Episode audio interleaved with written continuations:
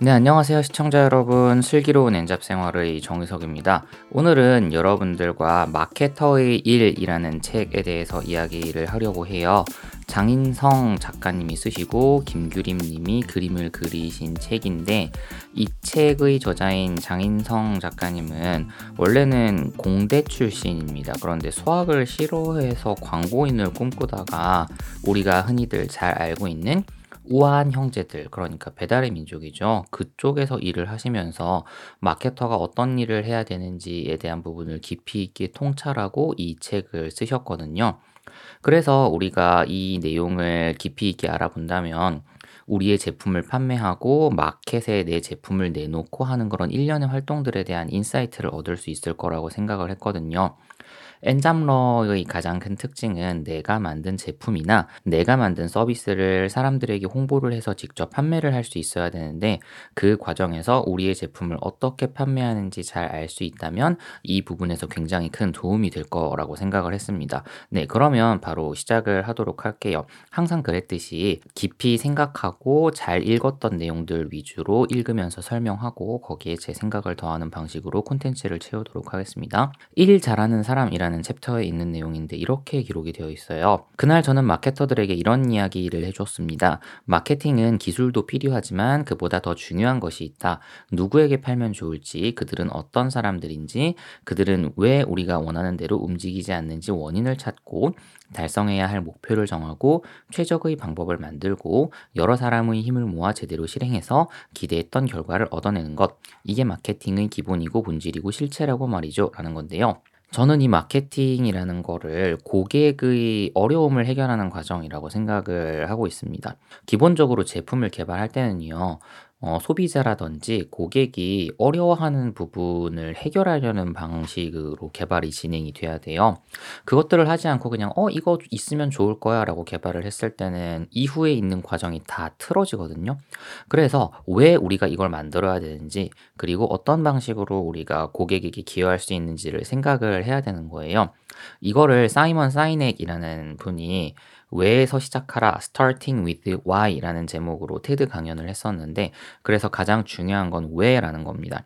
여기에서는 누구에게 팔면 좋을지 그들은 어떤 사람들인지에 대한 건 그들이 갖고 있는 문제를 먼저 파악하고자 하는 마케터들의 노력이 있어야 된다는 내용으로 저는 이해를 했고요. 그리고 우리가 정말 좋은 제품을 만든다고 하더라도 그분들이 우리의 제품을 제대로 인지하고 잘 쓸 가능성이 초기에는 굉장히 낮거든요.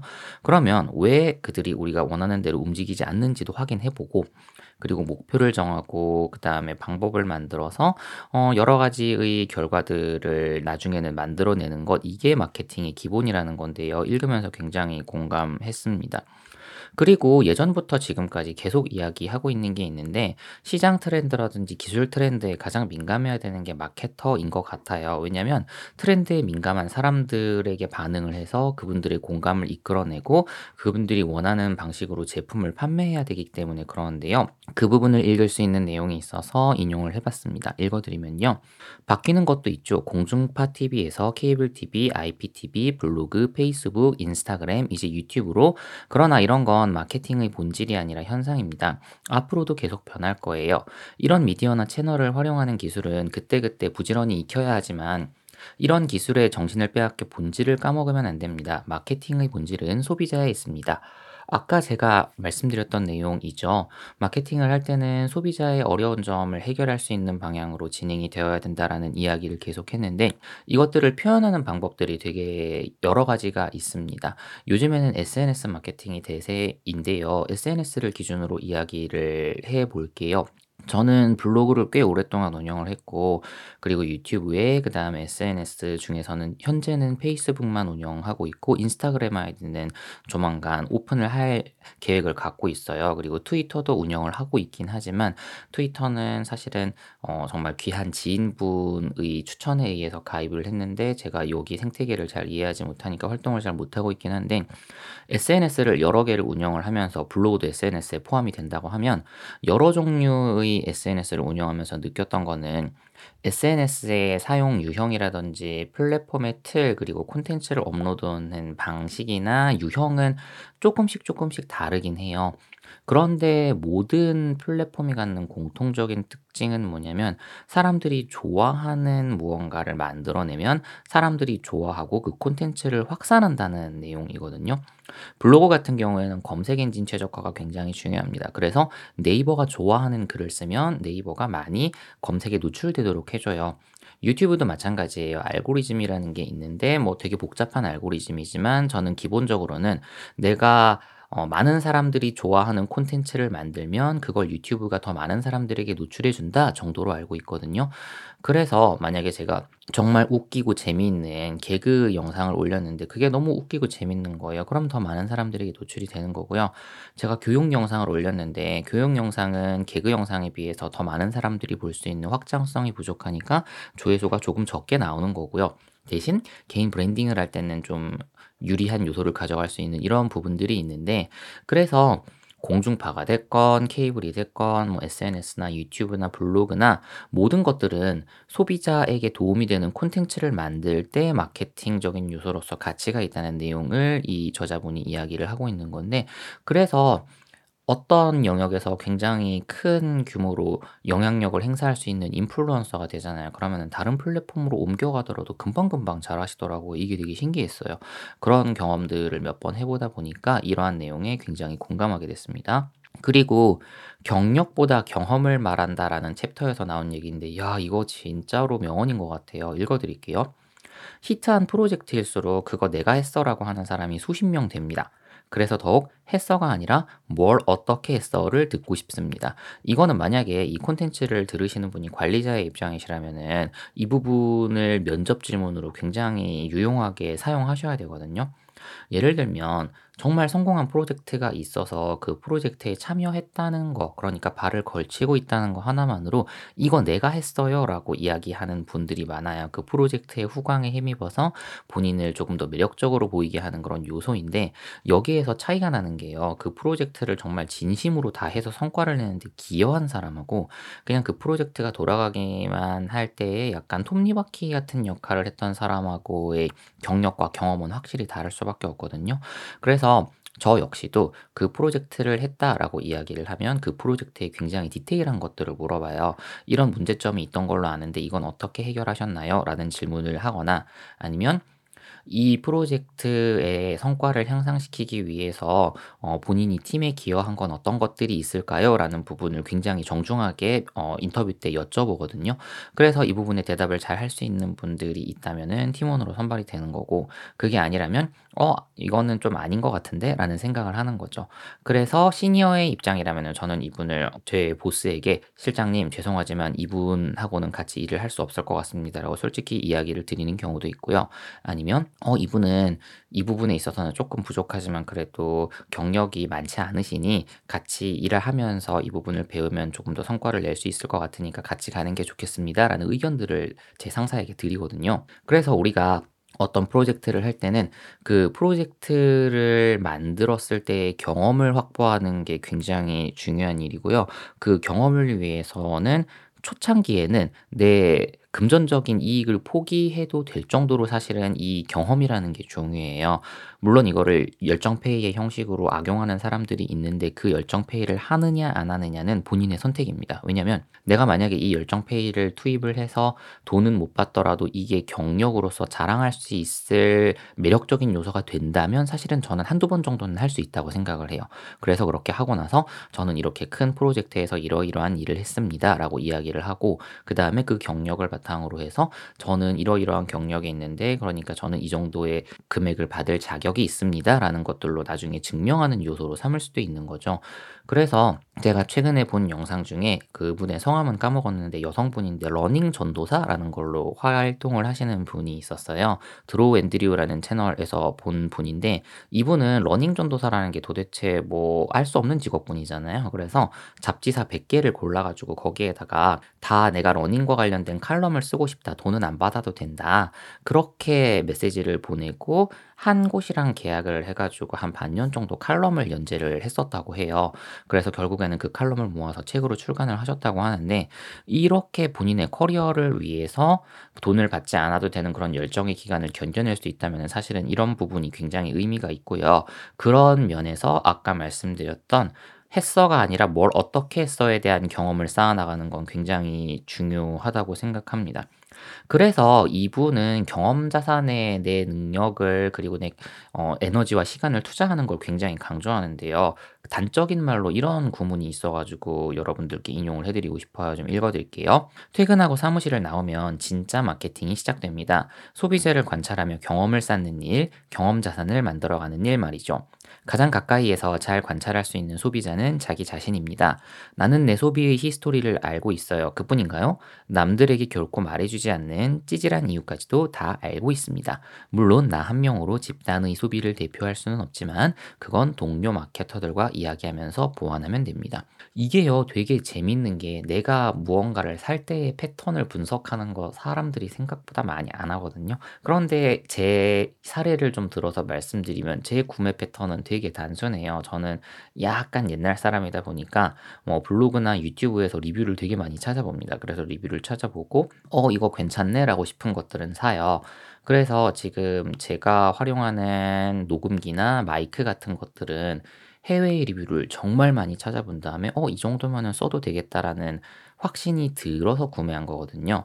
예를 들어서 지금 저는 타스캠 DR40X라는 녹음기로 이 팟캐스트 콘텐츠를 만들고 있는데 해외에서의 콘텐츠 전반적인 리뷰는 뭐였냐면 플라스틱한 질감이 조금 별로긴 하지만 그래도 어 내장 마이크의 음질이 우수하다라는 내용이었고요. 그런데 이제 어 외장으로 연결하는 부분에 있어서는 소음이 좀 많으니까 이런 부분에는 좀 실망스럽다라고 이야기를 해서 저는 외장 연결은 컨덴서 마이크만 쓰거나 아니면 이 내장 마이크만 사용을 해서 콘텐츠를 만들거나 그리고 이 친구가 컴퓨터에 연결하면은 약간 USB 마이크처럼도 쓸 수 있거든요. 그래서 그런 식으로 활용하는 방식으로 이 콘텐츠 making tool을 활용을 하고 있는데 어쨌든 누군가의 구매 패턴과 소비 패턴에 대해서 분석하고 역 추적해 나가는 과정은 사용자 경험을 높이는 데 굉장히 도움이 많이 됩니다. 그래서 지금 여기서는 개인의 소비 패턴을 좀 추적을 해 보고 그 다음에 개인의 소비 패턴이 저처럼 약간 비정상적이라고 생각이 된다면 다른 사람들하고의 그런 경험을 나누면서 내가 어떤 방식으로 콘텐츠를 소비를 하는지 그리고 다른 사람들이 어떤 방식으로 제품을 구매하고 콘텐츠를 소비하는지를 확인을 해 보라는 거예요. 그 틀을 그리고 그 틈새를 파고들 수 있다면 내가 어떤 제품을 마케팅할 수 있는 여러 가지의 niche 시장이라고 해야 될까? 그런 부분이 좀 더 잘 보이기 때문에 그런 거죠. 이런 부분들을 마케터의 기본 소양으로 좀 강조를 하고 있고요. 그리고 이거를 잘 할 수 있는 수단으로 이분이 강조하는 게 소셜 미디어라고 합니다. 그래서 경험을 저장하고 공유하고 인출하고 성장시키는 데에는 소셜 미디어가 좋은 수단이 됩니다. 경험 거래소로서 소셜 미디어는 인생의 낭비가 결코 아니에요. 저와 함께 일하는 어떤 마케터들은 경험 수집을 하러 다닙니다 라는 건데 이게 저는 약간 레벨 노가다 같은 개념이라고 생각을 합니다. RPG 게임을 보면요. 처음에는 레벨 1로 시작하고 아무런 힘이 없어요. 뭐 장비도 되게 초라하고 아무런 힘도 없고 맨몸으로 돌아다니다가 열심히 사냥을 하고 어떤 몬스터를 잡고 하다 보면은 얘가 힘이 세져요. 그래서 나중에는 뭐 용도 잡으러 다니고 무기도 뭐 전설의 검으로 되게 센 친구들이 막 이렇게 내 손에 척척척 달린단 말이죠. 그래서 우리가 이런 경험을 쌓기 위해서 마케팅을 하는데 가장 유용한 테스트 tool이 SNS라는 건데 저는 이걸 뭐로 권장을 드리냐면요. 가장 쉽게 할 수 있는 건 일단 블로그고요.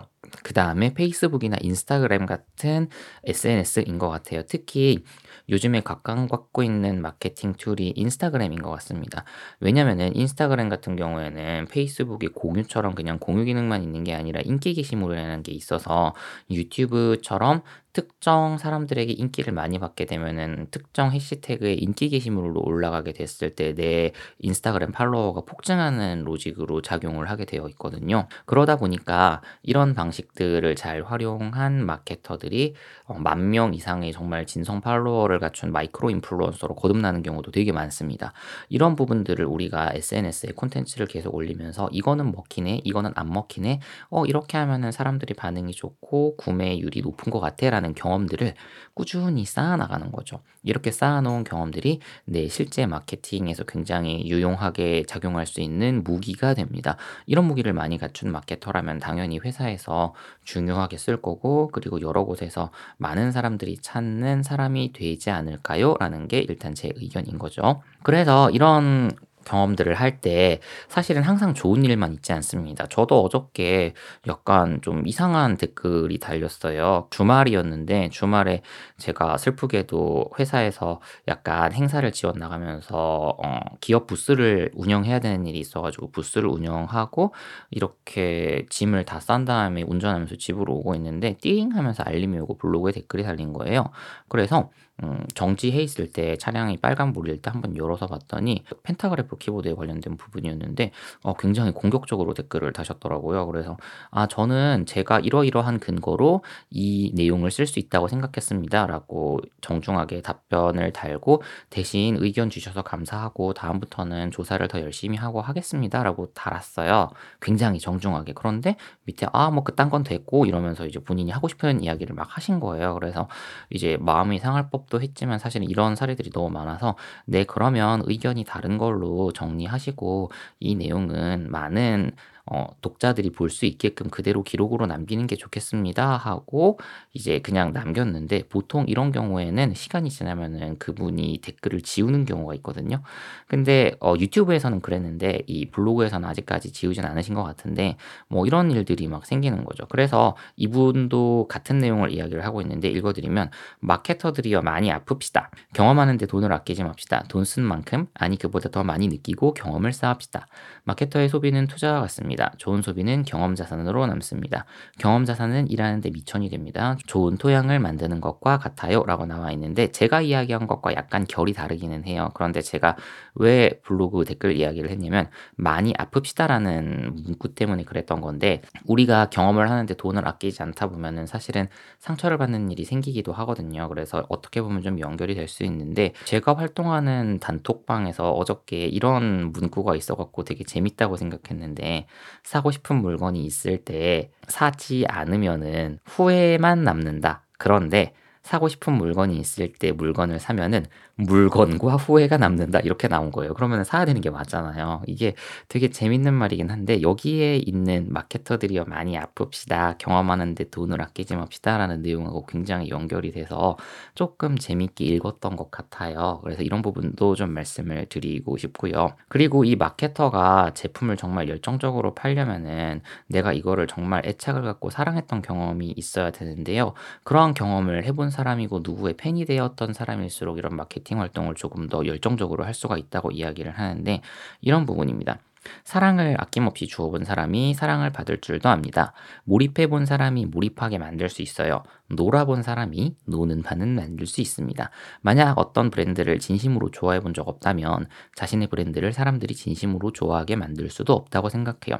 제가 여기서 굉장히 공감한 게 놀아본 사람이 노는 판은 만들 수도 있습니다라는 건데 사실은 저는 어 굉장히 수동적이고 시키는 일을 정말 충실하게 수행하는 어 평범한 학생이었습니다. 그러니까 어 뭐 놀아봤다라는 게 부정적인 의미는 아니에요. 그러니까 이제 재밌게 내가 에너지를 다 쏟고 놀아본 경험이 사실은 저는 생각보다 없고 조용히 무언가를 방구석에서 만드는 걸 좋아하던 경험이었다 보니까 사람들이 막 이렇게 왁자지껄하게 이렇게 모여가지고 뭘 하는 거에 대해서 굉장히 좀 경험이 없고 잘 못해요. 그런데 어떤 브랜드를 진심으로 좋아한 적은 되게 많으니까 제가 이거는 강력하게 추천하고 이거는 정말 잘할 수 있어요라는 내용들로 이야기를 하는데 그래서 내가 어떤 경험들을 깊이 있게 했던 사례들이 많다면 그 사례들을 통해서 내 마케팅 역량이 향상을 하는 건데 그러니까 이 장인성 마케터님이 계속해서 우리가 많은 것들을 경험해야 된다라고 이야기를 하는 거예요. 그런데 좋아하는 게 없을 수도 있잖아요. 그렇죠? 그래서 팀원들이 이렇게 물어본 것 같아요. 저는 여태껏 어떤 일에도 몰입한 적 없는데 어떻게 하죠? 라고 걱정을 했다는 거죠. 그래서 그분이 얘기하는 건 뭐냐면 대단한 일을 찾아야만 몰입할 수 있는 건 아닙니다. 작고 사소한 것, 그런데 어쩐지 마음이 쓰이고 좋아하는 것들로 시작해 보세요 라는 건데요.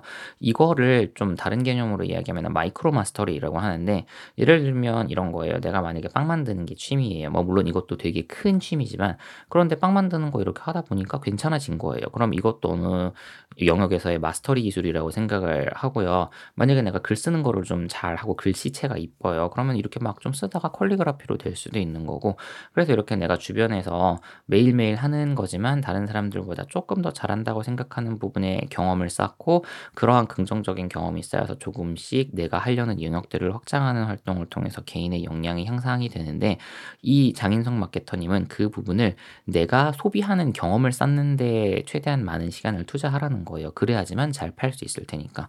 어, 단적으로 얘기하면 이런 거잖아요. 온라인 쇼핑몰을 누군가가 하겠다고 하는데 내가 인터넷에서 물건을 산 적이 없어. 이건 말이 안 되는 거예요. 그쵸? 그러면 내가 인터넷에서 물건을 사는 사람들이 뭐가 불편한지도 모르고 그런 여러 가지의 이슈들이 있다 보니까 사업을 하더라도 제대로 되지 않는 거죠. 그러면 사람 써야 되는데 그 사람이 제대로 일을 하는 사람인지 제대로 일을 못하는 사람인지에 대한 검증도 안 되니까 돈만 나가는 상황이 생길 수도 있단 말이에요. 되게 웃긴 건 뭐냐면요. 근데 이런 식으로 사업하는 사람들이 되게 많아요. 제가 그런 회사에서 일을 했어요. 예를 들면 어느 한 대표님이 이제 어, 큰 기업에서 오랫동안 일을 하시면서 돈을 어느 정도 모으셨는데 그래서 그 기업을 나오면서 영어 화상 영어 회사를 이렇게 하나를 인수를 하신 거죠. 근데 그게 이제 저희 회사였고 제가 회사가 없어져 가는 과정이었는데 영어 사업부가 떨어져 나가면서 그 회사로 자연스럽게 편입이 됐어요. 얘가 이 회사의 영어 콘텐츠를 다 알고 있고 시스템을 다 알고 있으니까 얘하고 CS를 운영하는 누구 둘만 있으면 어쨌든 힘들겠지만 어, 영어 서비스를 운영할 수 있을 것 같다라고 해서 이제 저하고 그 CS의 한 어, 과장님이 같이 이렇게 갔단 말이에요. 그런데 어떤 상황이 생기냐면은 이분이 산업에 대한 이해가 전혀 없으니까 말도 안 되는 요구들을 막 하기 시작하는 거예요. 그런데 이분은 약간 못된 요구를 하지 않았다고 생각하는 거예요. 이거는 그냥 내가 돈 줬는데 당연히 이렇게 해줘야 되는 거 아니야? 라는 건데, 야, 이게 되게 견디기 힘들더라고요. 근데 어쨌든 전 책임감 때문에 1년 정도 이분이 자체적으로 할 수 있게 해드리고 회사를 나오고 지금 있는 회사로 정착을 했는데 그 과정에서 이제 뒷이야기를 들어보니까 그 제가 원래 만들어놨던 그 회사 도메인 있죠. 그 영어 학습 도메인은 없어졌고 회사는 없어지지 않았나라는 생각이 들긴 하는데요. 이게 그 내 경험을 쌓고 그 경험과 관련된 일을 잘 할 수 있어야 되는 게 마케터로서의 역량을 향상시키는 데 도움이 되는 거고 그리고 단순히 마케터뿐만이 아니라 모든 일을 할 때 있어서 가장 중요한 거는 경험이 1차적으로 중요하고요. 그 다음에는 그 경험만 갖고 있으면은 약간 꼰대가 될 가능성이 되게 높아요. "내가 옛날에 해 봐서 아는데." 이렇게 나오거든요. 그런데 그게 아니라 그 경험을 통해서 통찰할 수 있는 그런 깊이 있는 지혜를 계속 쌓아 나가야 돼요. 그래서 "예전의 경험은 이랬는데 지금은 상황이 이렇게 바뀌었으니까 당신의 의견도 존중을 할 수 있다. 그러니까 의견을 얘기해 주면 좋겠다."라는 열린 마음으로 대화를 하면서 좋은 방안을 마련해야지 "야 무조건 내가 많으니까 너는 시키는 대로 해가 돼버리면 시키는 대로 하는 약간 기계적인 부속 톱니바퀴인 직원들만 회사에 남을 거거든요. 그러면 모든 책임 다 내가 져야 되는데 그건 되게 외롭고 슬프고 힘들잖아요. 그래서 이런 부분들을 이야기를 좀 하고 싶었고요. 이게 보면요. 어, 그리고 마케터의 의의에 대해서 이야기를 하는데 저는 이 부분을 읽으면서 마케터뿐만이 아니라 모든 회사가 직원을 두는 이유라고 생각을 했어요. 투자 대비 효과를 생각한다라는 챕터에 나온 내용인데 읽어드리면 회사가 마케터를 두는 이유는 돈을 벌기 위해서입니다. 자사의 상품을 소비자에게 어필해서 써보게 하고 사게 하기 위해서죠.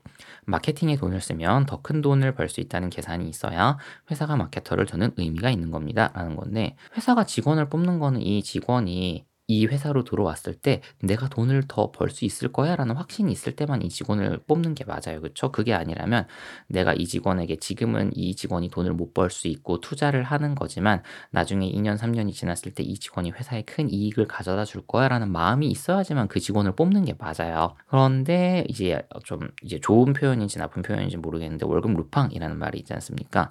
근데 이 월급 루팡이 어 저는 이렇게 생각해요. 약간 그 달달한 독이 든 성배 같은 느낌인데 이게 월급 루팡 할 때는 너무 좋죠. 세상에 이만큼 좋은 게 없잖아요. 그냥 놀고만 있어도 월급이 막 나오고 내가 해야 될 일을 다른 친구가 대신 해주고 이만큼 좋은 게 어디 있겠습니까?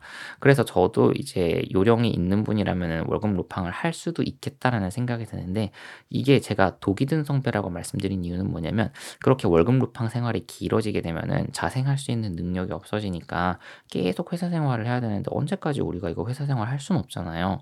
요즘에는 또 이제 퇴직도 빨라졌 는데 그 빨라지는 퇴직에 있어서 내 거를 스스로 팔 수 있는 능력을 그 전까지는 무조건 갖추고 나와야지만 은퇴를 하더라도 탄탄한 미래가 구성이 되는 건데 그걸 안 하고 그냥 나와버리면 어 그냥 연금 어떻게 하지 뭐 어떻게 하지 뭐 이렇게 하다가 그냥 어 되게 힘든 생활을 할 수도 있는 거죠. 그래서 저는 회사를 내 비즈니스를 준비하기 전까지 연습할 수 있는 최고의 훈련소라는 생각을 갖고 있어요. 물론 그 훈련을 하면서 회사의 이익을 가져다 줘야 되는 것도 맞고요. 이것들을 하게 되면 회사도 저를 뽑는 의의가 있고 저도 회사에 기여하는 바가 있으니까 회사에 미안하지도 않고 그러면서 내가 하는 것들을 열심히 잘 수행한다면 회사의 입장에서는 그렇게 열심히 한 경험이 회사 업무에 반영이 될 걸 아니까 또 이렇게 허용을 해줄 수 있는 거죠. 저도 그래서 회사에서는 제가 딴짓하고 있는 걸 다 알아요. 제가 책 쓴 거 다 알고 그리고 제가 뭐 블로그나 유튜브 하고 있는 거 다 알아요. 임원분들이 다 알거든요. 왜냐면 그룹사 회장님이 제가 책을 쓴 걸 알고 있기 때문에 그런데 뭐라고 하시는 분들이 없습니다. 왜냐면 제가 열심히 일한 그 노력들을 가지고 어 부서에서 열심히 그 능력들을 활용을 해서 작지만 성과를 내고 있는 거를 보고 계시기 때문에 그런 부분들은 약간 상생하는 분위기로 가는 게 좋겠다라는 생각이 들어요. 그런데 만약에 이거를 인정해 주지 않는 너무 좀 못된 꼰대 상사들이 많은 회사라면은 숨기는 게 맞겠다는 조언을 드려요. 그래서 저도 어떻게 될지 몰라 갖고 이 회사에서도 한 3년간 제가 책을 쓴 걸 숨겼습니다. 뭐 어쨌든 그렇고요. 그리고 지금 팔지 말자 사게 하자라는 챕터에서 나와 있는 내용인데 이거는 제 생각에는 어 모든 마케터가 원하는 부분 부분이지 않을까 싶은데요. 읽어드릴게요.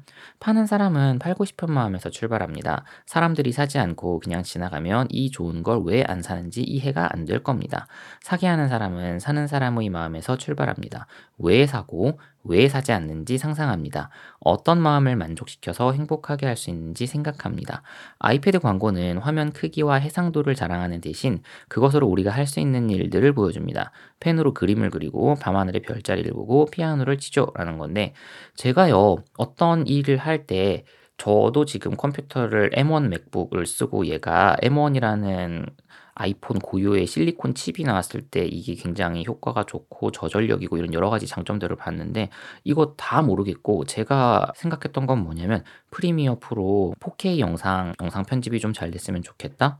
그리고 멀티캠 편집을 할 건데 얘가 좀 뻗지 않았으면 좋겠다. 그리고 카메라를 연결하고 화면을 녹화를 동시에 할 건데 얘가 뻗지 않고 부드럽게 화면 전환이 잘 되고 녹화가 잘 됐으면 좋겠다 정도였어요. 그래서 이런 정도의 퀄리티만 되면은 어떤 컴퓨터든 좋았는데 다행히 M1 맥북이 제 상황에 맞았던 거죠. 거기에다가 용량을 1TB 정도로 업데이트하면은 영상 편집 을 많이 할 거니까 거기에는 문제가 없을 거야 라는 거였어요. 그래서 우리가 어떤 스펙을 자랑하고 내가 이만큼 잘해요 이거보다 소비자는 소비자가 얻어갈 수 있는 이익을 생각한다는 거죠. 그래서 내가 이거를 가지게 되면은 내가 이런 이런 일들을 할 수 있어 라는 것들을 보여주는 게 훨씬 더 효율적이고요. 예전에 삼성이 그래서 스펙을 보여주는 광고를 많이 했거든요. 우리는 뭐 이제 뭐 몇만 하소고 그래서 뭐 어떻고 어떻고 어떻고 이런 이야기들을 많이 했었는데 애플은 그런 거 전혀 안 하고 이걸로 할 수 있는 것들만 보여줬는데 어 이게 되게 신기하니까 애플 거를 사게 되는 거죠. 저는 애플 제품 매니아고 정말 주변에 애플 제품들만 있어요. 지금 제가 어, 독서 노트 보고 있는 것도 맥북이고요. 그리고 핸드폰도 아이폰이고 거기에다가 애플 워치까지 있기 때문에 이 생태계를 벗어나는 게 쉽지 않을 만큼 일단 애플 제품에 깊이 빠져 있는 상태인데 그런데요. 하드웨어 성능만 놓고 따지고 보면은 제가 생각했을 때는 삼성계 아이폰, 애플 거보다 훨씬 더 성능이 좋습니다. 그런데 제가 삼성 걸 안 쓰는 이유는 뭐냐면 이미 이 생태계 안에 깊이 빠져 있고 이걸로 할 수 있는 일에 대해서 삼성의 제품보다 더 많은 부분에서 매력적으로 느끼고 있기 때문인 것 같아요. 이게 되게 애매한 건데 그래서 어떤 이성적인 능력보다 감성적인 능력이 이 마케팅 영역에선 더 작용하는 것 같고 그래서 사람들이 어 이거를 갖고 싶다라는 마음이 들도록 하는 게 마케터의 역할인 것 같아요. 그래서 이 부분을 잘 할 수 있으려면은 심리학에 대한 이해가 깊어야 되는데 그러다 보니까 이제 라이프 해커 자청 같은 분이 뭐 클루지라는 책으로 사람의 심리를 파악해라 뭐 이런 이야기들을 하고 있는 거잖아요. 그래서 이 마케터라는 사람은 사람의 심리를 잘 파악을 해야 되고 그 심리로 인해서 어, 어떤 제 품을 구매할 때 어떤 행동들을 하는지에 대한 부분을 깊이 있게 이해를 해야지만 이 마케팅과 관련된 본질적인 활동들을 잘 할 수 있다는 내용을 강조를 하고 있고요. 그래서 이런 부분들을 책에서 이야기하고 있는 것 같아요. 그리고 이거는 제가 약간 꼰대 같은 이야기일 수 있지만 많은 분들이 좀 읽어 주셨으면 해서 인용을 한 문구인데요. 그냥 읽어 드릴게요. 무슨 일을 해도 잘할 수 있는 기본이 잘 된 사람이 마케팅도 잘한다. 무엇을 했는지보다 어떻게 했는지가 중요하다. 일상에서 관찰하고 이 경험을 잘 쌓아두자. 소비할 때의 나 자신을 관찰하면 가장 가까이서 잘 볼 수 있다. 경험 자산을 쌓고 나누고 늘리면 필요할 때쓸수 있다. 사람은 가성비로만 움직이지 않는다는 걸 진심으로 아는 것이 브랜딩의 시작이다. 좋아 미치는 브랜드 몇 개를 품고 살자. 성장은 태도에 달려 있다. 호기심이 많은 사람, 흡수력이 좋은 사람, 나아지려는 욕구가 있는 사람, 생각하고 관찰하기를 좋아하는 사람, 인정받고 싶어 하는 사람, 사랑받고 싶어 하는 사람이 성장한다라는 내용인데, 어, 이 내용 지금 천천히 읽어보셨을 텐데, 제가 이야기하고 싶은 부분은 모든 부분에 대해서 강조하고 싶어서 짧게 이야기를 하면 기본이 잘 되어 있다는 거는 soft skill, 글쓰기, communication skill, 그리고 어, 상대방에 대한 예의 이게 정말 잘 되어 있어야지 마케팅도 잘하고 사회적으로도 성공할 수 있고요. 그리고 모든 것들을 관찰하고 경험을 쌓아두는 건 전 blogging 활동이라고 생각을 하는데 그것들을 기록하고 그 경험을 통해서 내가 배울 수 있는 게 무엇인지를 꾸준히 성찰하는 게 중요하고요.